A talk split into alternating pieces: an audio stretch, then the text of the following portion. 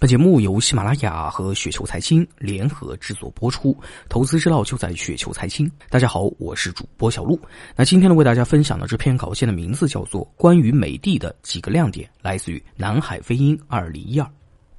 本文是笔者在一个研讨会上的发言要点，供有兴趣的朋友参考。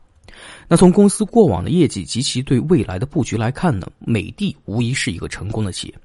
那个人认为，美的的亮点主要在以下几点。那第一点呢，就是多元化。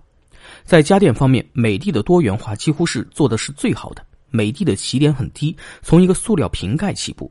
二十世纪八十年代呢，开始做电风扇啊；二十世纪九十年代转向空调，而后进行家电领域的多元化。那近年来更是通过收购库卡进入机器人领域。美的的业务呢，变成三大板块联动，一跃成为横跨多个领域的家电企业集团。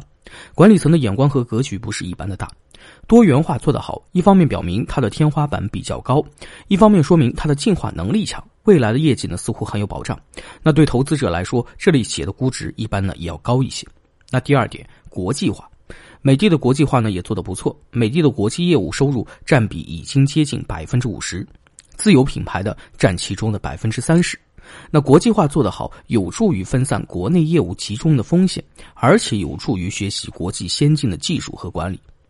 第三点，技术进步，美的做的今天这样子的一个成就呢，其进化能力功不可没。第一次起步是做一个塑料瓶盖。这是一个市场空间非常小，而且一点技术含量也没有的行业。那第二次起步是做一把电风扇，技术含量呢也非常低。第三次是做空调，这算是有市场空间、有技术含量的企业。从这个时候开始，美的开始进入了一个很好的赛道。那二零一六年，美的收购库卡，美的进入了一个具有更高技术含量的行业，开始变得高大上了。但是美的以前主要是依靠收购加营销来扩展，技术含量的提升主要依赖外延式的收购。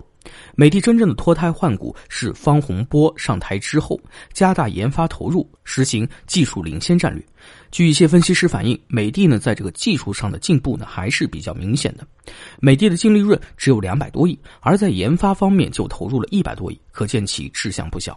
那第四点，员工激励，美的持续对员工进行股权激励，一次锁定多年，既是一个激励，又是一个金手铐，大大调动了骨干员工的积极性。相比格力那种普降甘霖式的加薪激励，无疑效果更好。与海尔的激励呢，我没做对比啊，之后呢，咱们再补充一下。那第五点，管理层的传承。从何享健交棒给方洪波开始，美的呢已经进入了第二代领导人的时期。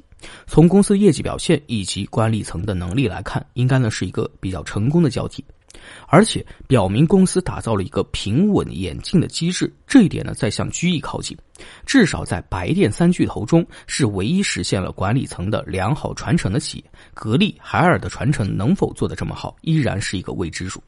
当然，美的也有不足，以后呢，咱们找机会呢再聊一聊。